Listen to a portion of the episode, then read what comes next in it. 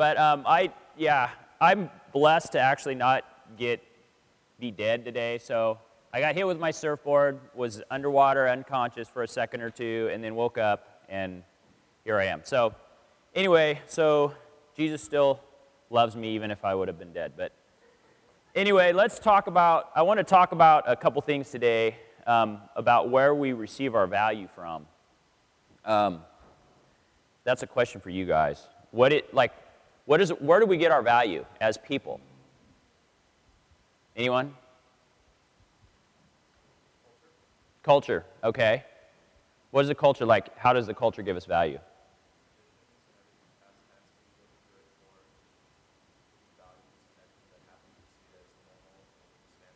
Okay, good. What else? He said, ooh, that was a little loud. He said culture gives us value. The traditions of our past is what gives us meaning or value. What else brings us value, not only culturally, but individually? Our job. So we receive some of our identity from our job. What else? Family. Okay. Okay, opinions of others. Good. So what are all these things that we just said? What are the things? Traditions, jobs, opinions of others, our family. What are those in relation to who we are, who I am?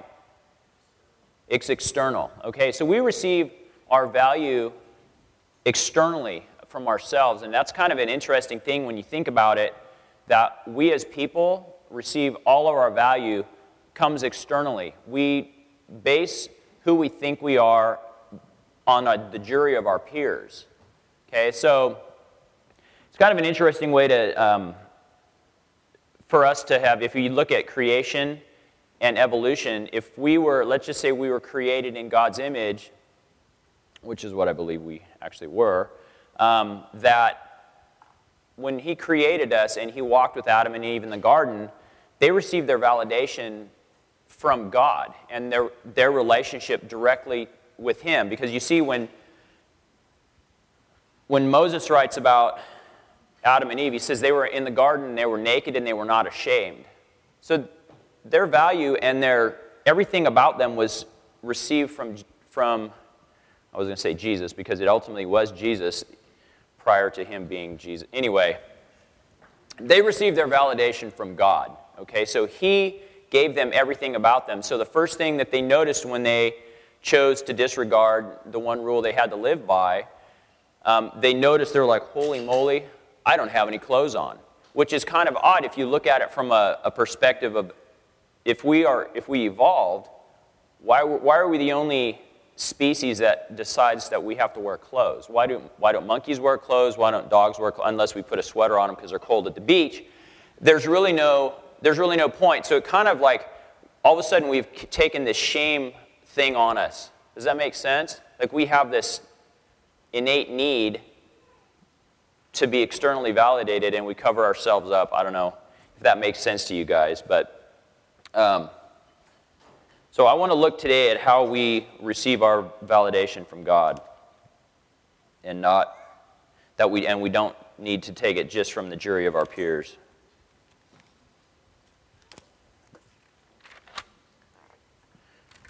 Probably need my glasses. So in understanding that we receive our validation from God, who we are, it's based on not like a set of actions, but it's a relationship. Can you guys, like, when you think about your relationship with your significant other, can you give a definition to it? Like, how does it? So he got his little sparkly shoe. Oh, it's not the sparkly shoe, dude. Dom was running around here a couple weeks ago, and he was all stoked about his shoes. He's like, run up, and he'd be out. And the whole point was because he had lights on his shoes. It was kind of funny. But how do we define a relationship? Relationships are hard to define. I mean, would you guys, like if you say, well, this, I can talk about my wife, Chrissy. This is my wife, Chrissy. How do I define what that is? Is it defined by a set of actions? There's the rules or there are certain behaviors that define what that is. But ultimately, if I say, well, this is my wife and I go to work every week and I provide food and I provide a place for her to live and I do all these things, but yet I take that and say, well, I do that for someone else too. What does that define about that relationship? Does that make sense? Like, it's not something that can be completely quantified. You guys get that? Does that kind of make sense?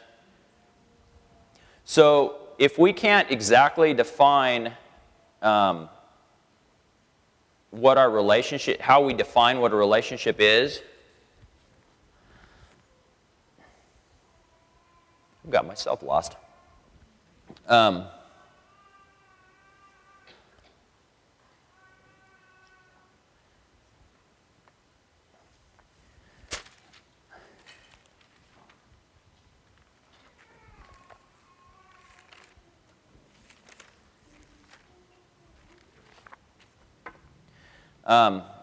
We need to go back to looking at what, I need to go back to looking at what a relationship is. We've got 8 pages of notes and little numbers here and there.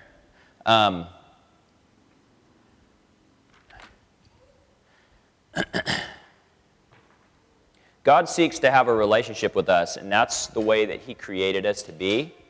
He desires us and desires to have a relationship with us. And so when that relationship was lost, we continue to receive our external validation, or our validation externally of ourselves. And God wants to be the one that is giving us our validation, because ultimately that's how we can show that we love God and that He loves us as well. I wrote some verses down too that kind of define that. Look first for the kingdom of God, and all these things will be added. And God, Jesus says this, and then we look, well, what does He mean by, what are the things that are going to be added to us? And another verse, go into all the world and make disciples of all the nations, teaching and preaching to them all the things that you've seen and heard. So again, He's telling us to do something. So what is that? And the last verse that I want to have in here is that, for this is how they will know you are my disciples, by your love for one another. So if we have Jesus in our lives and He gives us the validation that we all as humans seek, that's what we're going to be able to give to others. So what is that? So what does that look like for Jesus when he loved other people?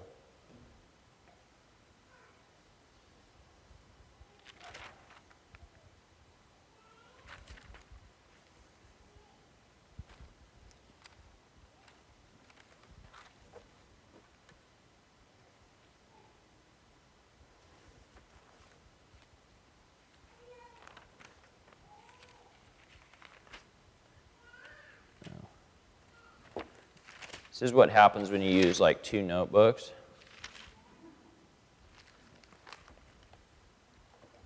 So we're asked that, so Jesus tells us that we're going to be known for our love for one another, and He tells us the greatest commandment is to love the Lord your God with all your heart, your mind, and your soul, and love your neighbor as yourself.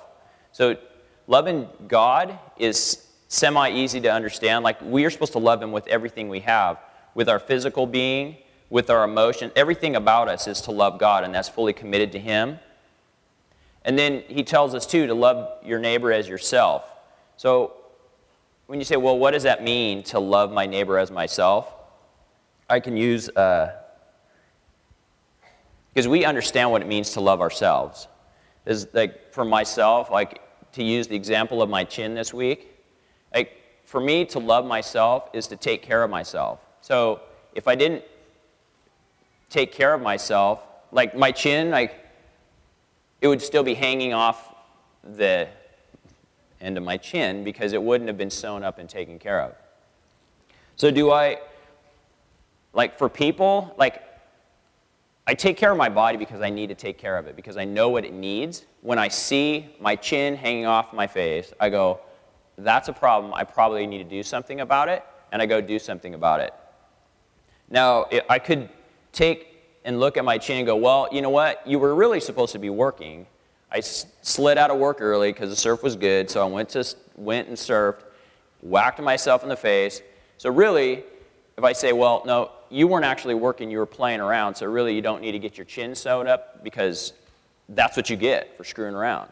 Well, let's take that as people we see that need help. Like, so let's talk about somebody that's homeless or anybody that we see that has needs. Well, they chose to do that. They're addicted to whatever. I'm in recovery.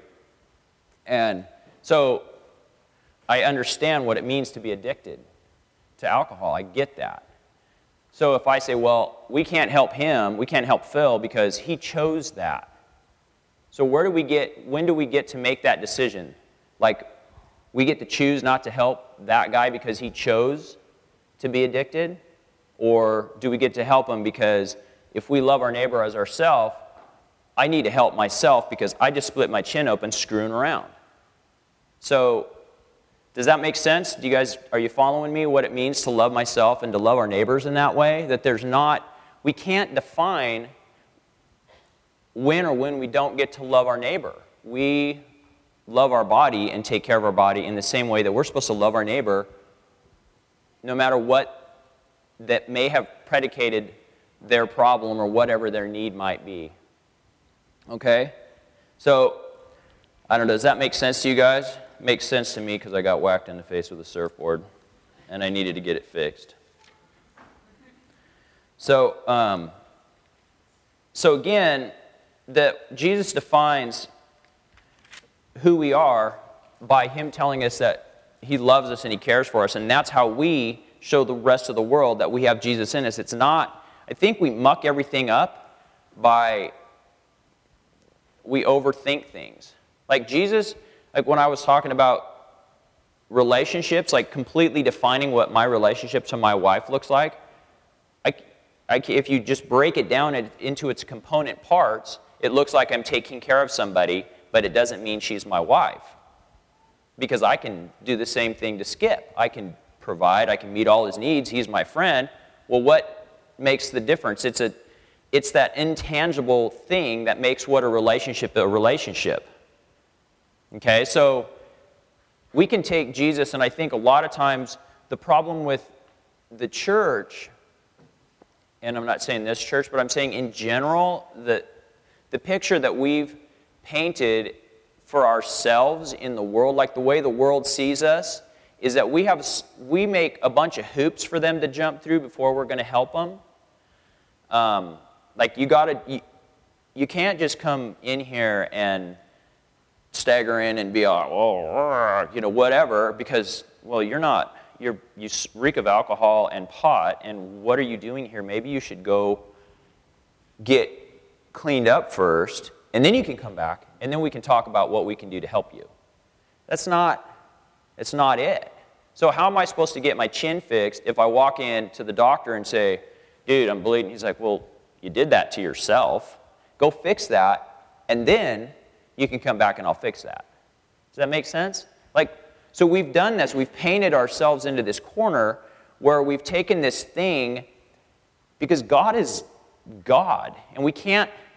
Theology helps us define him in certain aspects, and he tells us things about himself, but it's not completely definable. He's like, there's a lot of aspects of God that we can define, but yet there's so many aspects of him that we can't grasp. But he just says, love the Lord your God with your heart, mind, and your soul, and love your neighbor as yourself. So that's what we're supposed to do, and we go, okay, but wait a minute, my neighbor, and then all of a sudden we start defining what our neighbor's supposed to be. And you see Jesus, again, addressing that when he talks about the guy that gets beat up between, Jericho and Jerusalem, is that? Mike, a little help. Is that right? Gets helped by the Samaritan. So, like if that story was told today, that would be like some guy gets beat up, he gets passed by a ultra-conservative pastor, extremely conservative Republican, and a gay homosexual with AIDS stops and helps this guy. That's how that story was told, but yet he's loving his neighbor because he sees the need and he helps him and he takes care of it. So we need to get past the fact that we've missed so much of loving people in Jesus' name that we've got caught up in the semantics of what it means to be a neighbor. So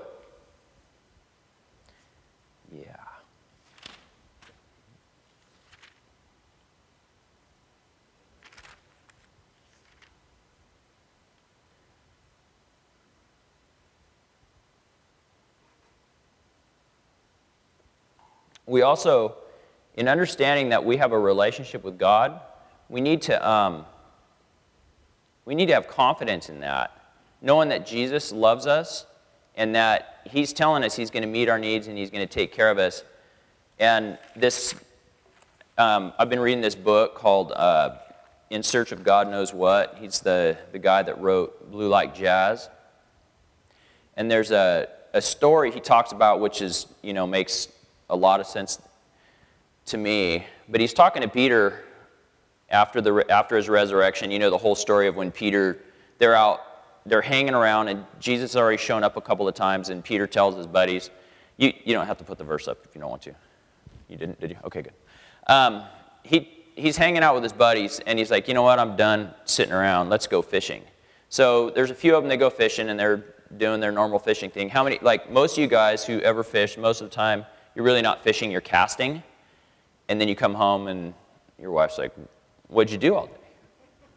I was fishing. I said, well, if you were fishing, you would have fish, but so they were out casting.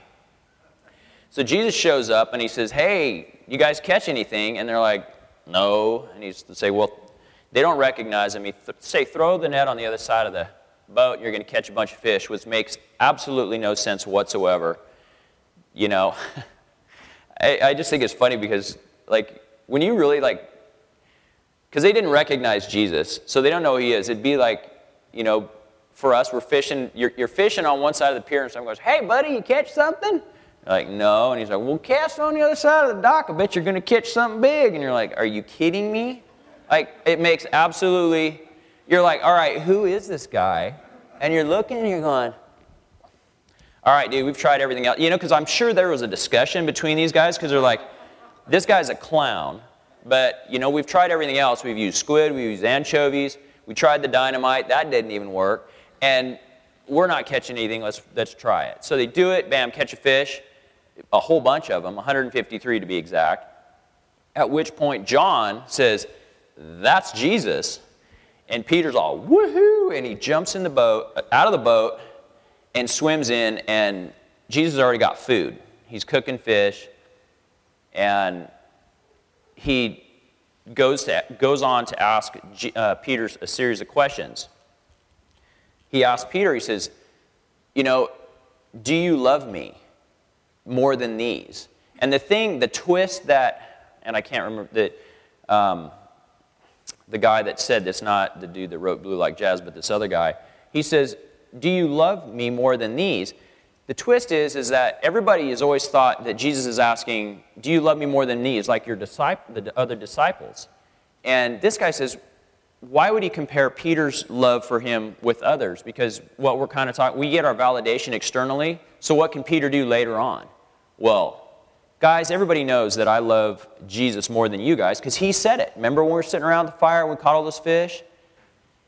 Jesus, he's saying, what if Jesus was talking about the fish? Do you love me more than these fish? Do you love me more than the way that you provide for yourself? Do you trust me enough to live your life the way I've asked you to live your life?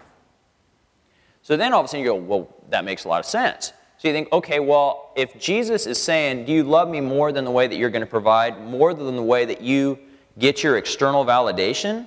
Like, who Peter is defined by what he does. He knows he's a failure. He's a fisherman. He's not the cream of the crop guy.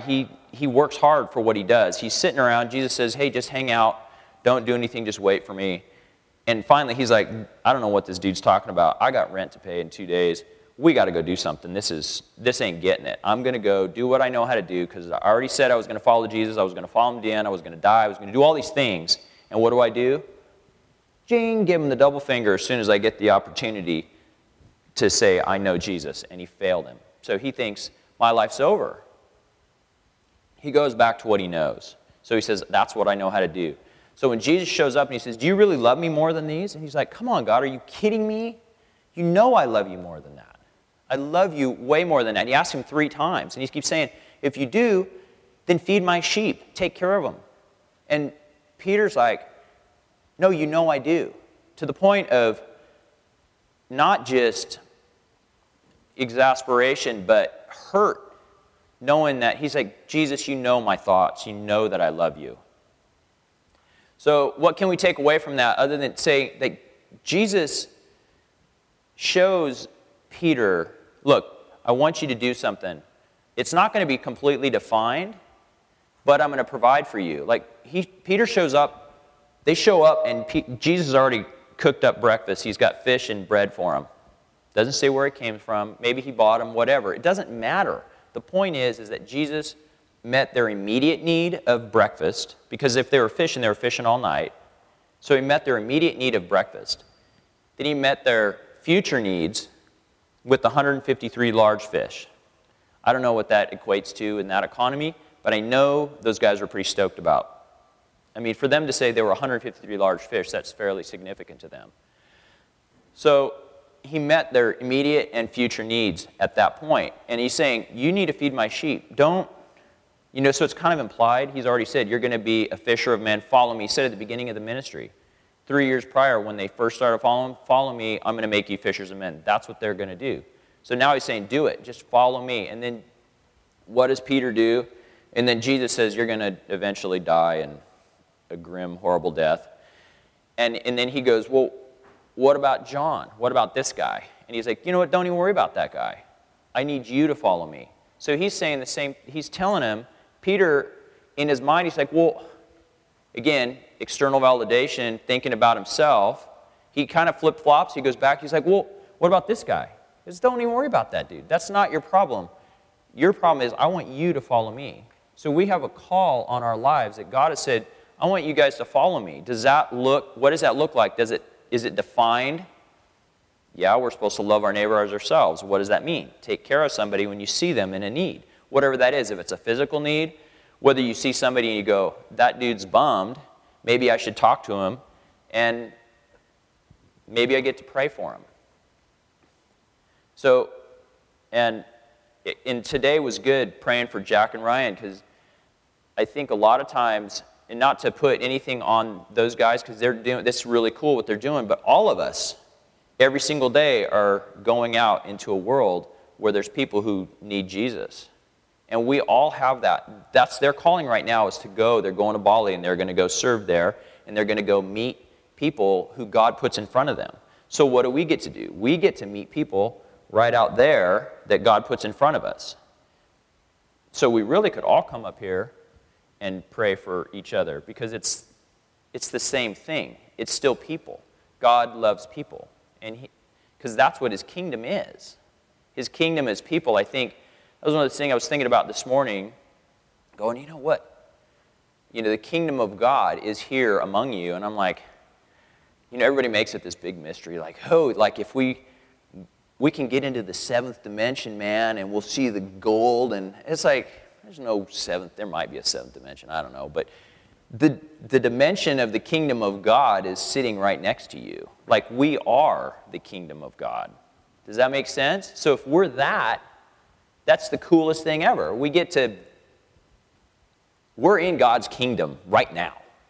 And these guys get to fly halfway around God's kingdom and hang out with a bunch of cool people.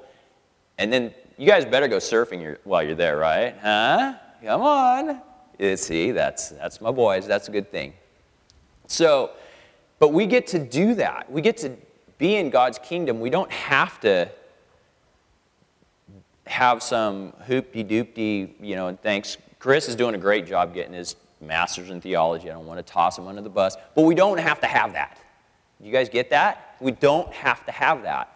We have Jesus telling a fisherman who's uneducated, and it gets pointed out a couple chapters later in the Bible, in Acts, when he's going, people are going, these guys are uneducated. How in the world are they talking in our language? They got to be drunk. It's like, these guys are like, dude, I'm not an alcoholic. I'm not drinking. It's only 9. Like, some of us professionals would be drinking by 9, but not these guys. They were just hanging out. So we all have the same thing. We all get to love people in Jesus' name. So anyway, that kind of makes me smile a little bit.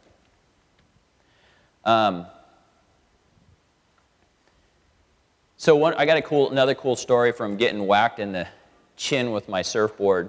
So one of my friends who, like, he was pretty funny. This dude's, he totally loves Jesus, but when you look at what the church says about what he's supposed to look like, he cleans up pretty nice. But for the most part, you're just like, really? That dude, no relationship with Jesus? There's no, come on, really? So he's funny because he's like, I'm still kind of in a little bit of a fog when I got to drive home and tape my chin back together. And he's like, dude, you want me to follow you in case you pass out? And I'm like, yeah, that'd be good. And I'm thinking driving, I'm like, he's like 2 cars behind me. How is this going to help the whole situation? So anyway, so he comes to my house and tapes my chin up and all that stuff. But the next day he calls and he says, hey, man, how you doing? And I'm all, I'm good. And he's struggled with alcohol and drugs. And the dude's been beat up by life. And some of it's life and some of it's his own choices. But he's been beat up. And you know what he says? He goes, he's like, man, can I pray for you? And I'm all, yeah. But he wouldn't be the guy that you'd think would say, man, can I pray for you? Because he doesn't look like what we say a Christian's supposed to look like. He's that, but he loves Jesus. And he cusses, and he smokes, and he doesn't clean up nice. But he loves Jesus. And he's living out what he has, the seed of Jesus Christ, the love of a God who has sought him out from the beginning of time. He lives it. And it doesn't always look nice. But you know what? None of us are that perfect and clean on the outside. But we all get to do that. So, then I think the last thing, the woman at the well, you guys, we've talked about that. Chris has talked about it. And she's just a good example of looking at the Bible again and saying, Jesus shows up, and he's talking to a Samaritan, and she's like, why are you talking to me? You can't talk to me because you're a Jew, and you guys are perfect, and I'm a failure. I'm a half-breed, and I've got 5 husbands, and blah, blah, blah. Again, everything you're not supposed to be. And Jesus, he blesses her, and he loves her. And what does she do? The external validation she's been looking for in men, in society, what society's saying, oh, she's really far down on the ladder of societal goodness because she's a half-breed. The Jews don't like him. They're like, what in the world are these people doing here? Doesn't like her. And what does she do? Jesus loves her in one little thing and blesses her. Next thing you know, she's running back down. You guys, I think I met the Messiah. This dude told me everything about me. You got to come see this. Did she clean up her act? Did she kicked her boyfriend out of the house? Did she stop partying? Probably not. In the whole time that she walked back, she didn't, she's still this broken lady. But all of a sudden, the Father, the God of creation, touched that little spot in her heart that was damaged and wounded. And he's like, I love you. And he didn't put anything on her. He just said, I love you. And she's like, whoa, this guy, this is unbelievable. And that's what we get to do. So when we go out there today, we get to look for people that are hurt and damaged, who have their chin hanging off their face, and don't ask them, well, how'd you do that? And, well, once you get that fixed, I can pray for you. No, fix it. Walk with them through it. Okay? Anyway, speaking of which, we get to pray for each other. So you guys, if you have things that whatever you need prayer for, let's pray for each other. Don't look at yourself and think, well, and all this is another confession before the, I'm afraid to pray for people. I really am. So like when it's prayer time, they're like whoever would be up here saying that, I'm like fumbling around with my coffee, kind of sliding out the door. Oh, I got to go see if the dog's okay in the car because I don't like to pray for people because it makes me uncomfortable. So if you're feeling that way today and somebody says, hey, can you pray for me? Or just do it because I'm going to try to find a way to slide out of here without praying for anybody too. But somebody needs to pray for somebody. So anyway, so let's try to love each other. I know we do. And I don't want to say that as a condescending thing.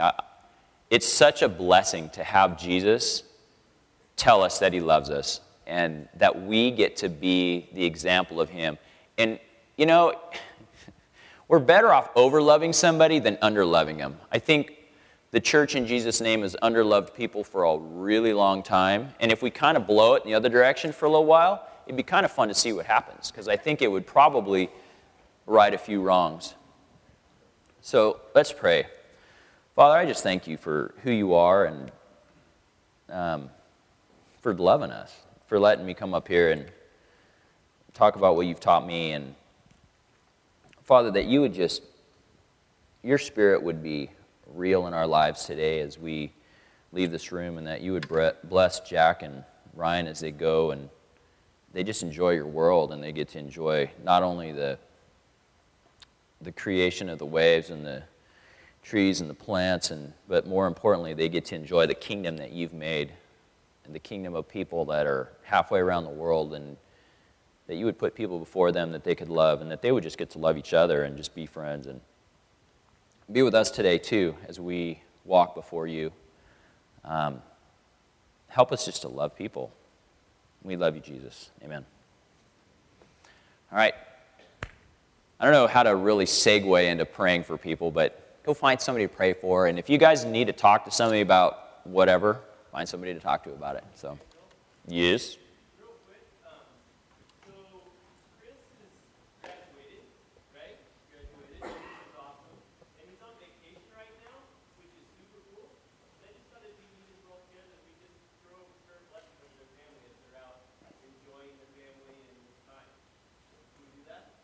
Oh, you know, and then after, yeah, let's do that. And then if anybody has any words, let's do that after Brandon. You want to just pray for Chris and his family. And then if you have any words that you feel like God's told you to share with us, let's do that too. Go ahead, Brandon. Lord, we come together as a congregation and we lift our pastor's wife up to you and say, Lord, you would make this time associated with them, this kind of accomplishment, this kind of enjoyment of the family, that your presence.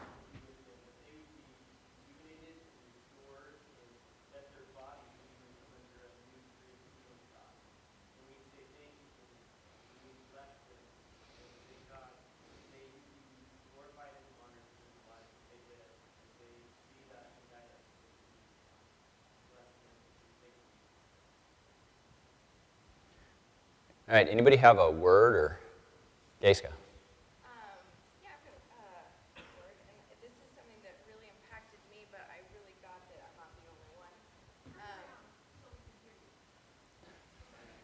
Can y'all see?